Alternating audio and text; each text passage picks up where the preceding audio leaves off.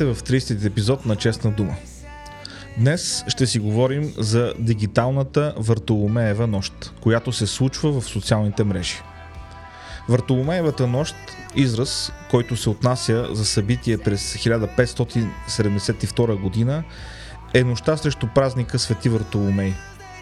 Католиците във Франция в тази нощ осъществяват свой отдавнашен план да се разправят с хугенотите – протестанти и инакомислещи във френските територии. Жертвите са десетки хиляди. Дигиталната Вартоломеева нощ, на която сме свидетели, се развива по същия начин. Десетки хиляди акаунти на политици, общественици и обикновени граждани с десни, различни, неправилни убеждения са изтрити, блокирани или ограничени. План, който се очакваше да влезе в действие. Събития, които предвидих и в този подкаст – как се случи това? Защо повечето хора проспаха ограбването на техните свободи заедно с личните им данни? Това и още след малко в подкаста.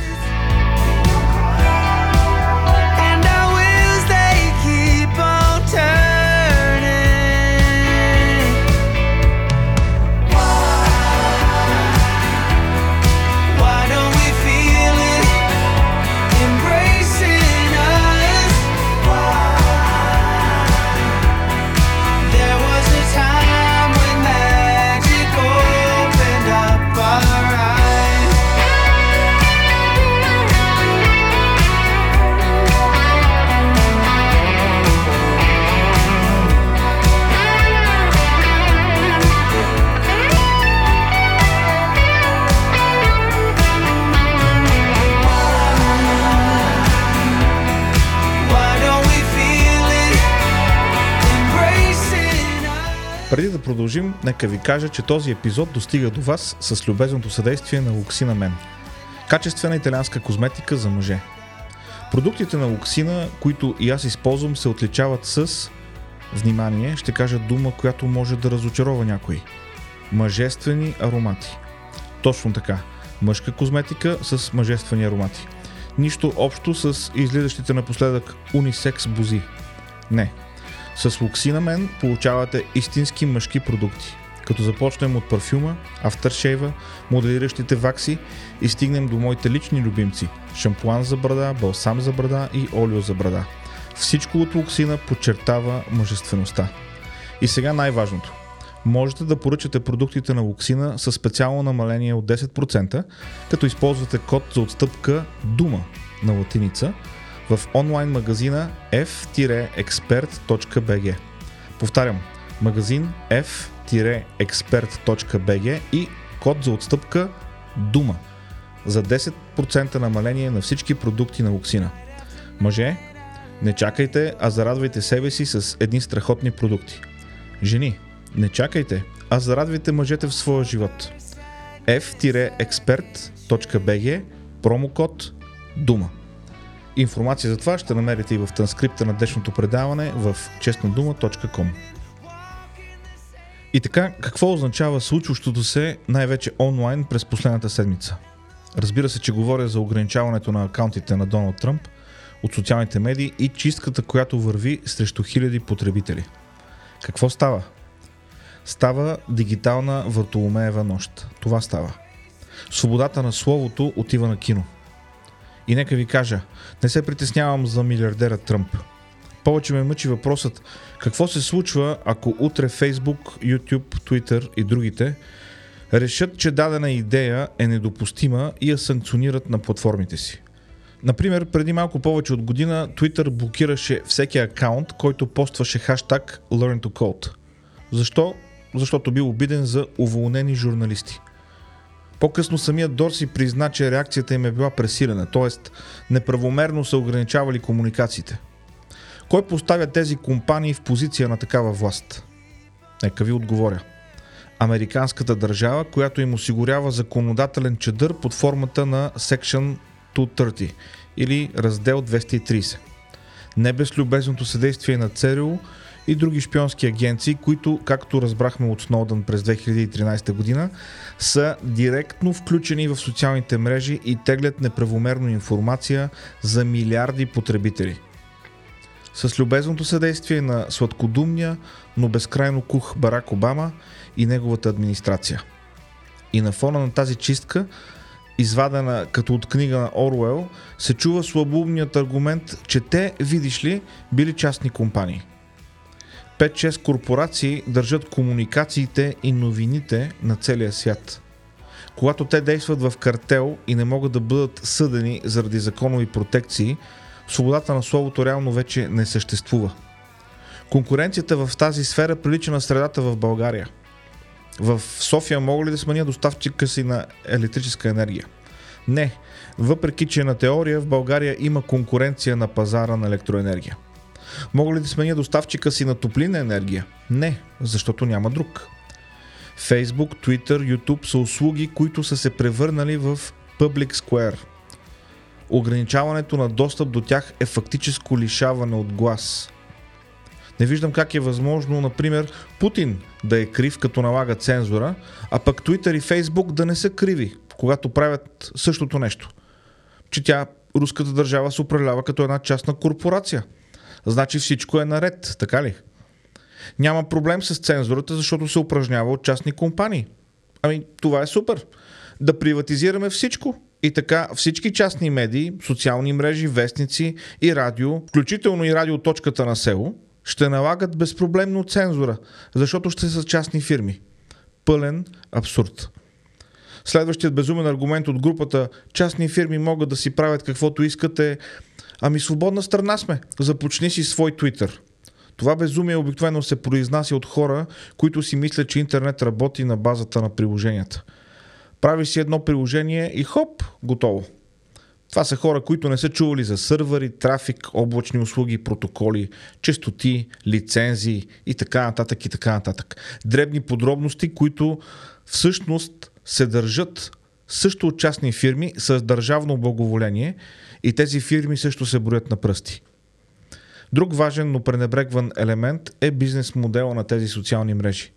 Те канят потребители с обещание за възможност за бизнес. Тези потребители инвестират в реклама, в създаване на съдържание, което може да бъде монетизирано.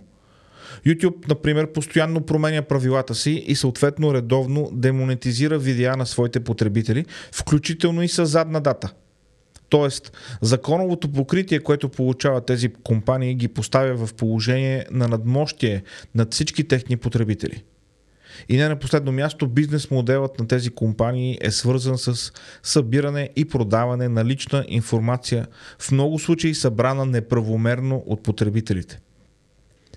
Ясно е, че никой не чете условията за ползване на Facebook, Twitter, YouTube или която да е друга платформа, но и да ги четеше нямаше нищо да разбере. Този тип документи съдържат в себе си препратки към редица други ръководства, регулации, изисквания и така нататък. Практически е невъзможно да разбереш за какво точно даваш съгласие. В края остава фактът, че Тръмп с всичките си глупости и недомислици, които е изписал, е с бан в Twitter, с бан в Фейсбук, докато аятоласите от Иран бълват омраза, заплахи и финансират тероризъм от години, но е напълно окей okay да имат платформа, от която да разпространяват идеите си. Президентът на Мексико, Андрес Мануел Лопес Обрадор, осъди действията на Twitter и Facebook и ги окачестви като фактическа цензура. Канцлерът на Германия Ангела Меркел нарече действията на Twitter проблематични и посочи, че свободата на мнение и изразяване е основополагаща. Алексей Навални, опозиционерът, който едва ми избегна смъртта след отравяне в Русия, окачестви действията на Twitter като цитирам недопустим акт на цензура. Случващото се е неочаквано само за слепите и глухите. В този подкаст най-веднъж съм говорил за това, че предвид политиката на социалните мрежи, протекциите от държавния апарат и симбиозата на технологичния сектор с крайно леви антинаучни течения, такъв вид преследване беше просто въпрос на време и времето дойде. Наричам ги крайно леви, защото най-често споменаваните безплатно образование, безплатно здравеопазване, гарантиран минимален доход за всеки човек са крайно леви и откровено безумни искания и политики. Наричам ги антинаучни, защото налагат и промотират идеи, като мъжете могат да менструират, жените имат пениси, въпреки че науката казва точно обратното. Мога да дам още много примери за подобни безумия.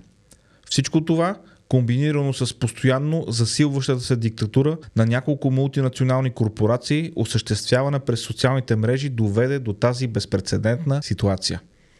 Оруел е бил пророк, защото стигнахме до момент, в който започва да се налага новоговор. Ксенофобия, хомофобия, исламофобия, трансфобия, фетфобия, токсична мъжественост, мизогиния, микроагресия – Думи лишени от реален смисъл и съдържание, но думи, които напоследък ни се налагат в медии, в програми, в правила за ползване и други подобни. Разбира се, има и думи, които са забранени, и речеви полицаи и ботове, които санкционират неправилното говорене и мислене. Без значение от контекста, без значение каква е темата, тези думи, тези идеи, те са забранени. Така казват те, технологичните олигарси. Как се случи всичко това? Както винаги се случва ограбването на свободи и поробването на общества. Стъпка по стъпка и винаги с добри намерения. Да предпазим уязвимите, да защитим дискриминираните, да създадем условия за повече равенство. Все добри намерения, които бяха използвани като параван, за да бъдем ограбени от права и свободи, които са ни вменени изначало. Преди да има Фейсбук и Твитър, преди да има конституции и държави, свободи, които са вменени на всеки човек и от които проистича всичко останало в живота ни. Те, технологичните олигарси, не са по-добри от Путин, от Ким или от Кастро. Просто нямат арсенал за физическо унищожение, който да използват срещу инакомислещите. Имат цифрово влияние и това е което използват, за да наложат волята си. Ако имаха оръжие, не се съмнявайте – щяха да го използват, за да наложат волята си и да изкоренят всички останки от стария свят и стария език, за да може новоговорът да оформи всяко ново съзнание в този кълъп. Тяхната цел не е свободен обмен на информация. Тяхната цел е контрол и световна доминация. С какво са по-различни от средностатистическия диктатор-психопат? С нищо. Те са цифровите отражения на една древна аналогова действителност – Властта иска повече власт на всяка цена и целта е тотална доминация. Еднообразност. Като курките в Китай и Северна Корея. За всички. За мъже, за жени, за деца. Ето ви равенство. За всички. Дигиталната въртоломеева нощ е тук. Тя беше очаквана. Подобен род събития се случват на вълни. Така е в тоталитарните държави, така е и в социалните мрежи. В България след 1944 година комунистите с идване на власт първо избиват около 30 000 неудобни врагове на народа. Политици, общественици, хора на културата, духовници. После започват процесите на така нареченият Народен съд. На няколко вълни. В Китай пак така. В Северна Корея, в Куба също. Ако още не са стигнали до теб, не се притеснявай рано или късно ще дойде и твоя ред. Защото когато свършат враговете, започва борбата срещу тези, които не са достатъчно идеологически чисти. И в някоя от вълните ще попаднеш и ти. Това ни готвят. Дали ще ни сготвят, предстои да видим. Благодаря ви, че бяхме заедно днес. Ако случайно не сте се абонирали за подкаста, може да го направите в Spotify, Apple Podcast, Google Podcast, Anchor FM и всички по-големи подкаст платформи. Връзки към тях може да намерите на честнадума.com. Оттам може да последвате линка към PayPal и финансово да подкрепите подкаста. Искам специално да благодаря на тези от вас, които го направиха през линка в страницата. Бъдете здрави, пазете се и най-вече, приятели, останете будни, защото във въртоломеевата нощ тези, които не спят, имат по-голям шанс. Това беше за днес. До следващият епизод. Walk in the same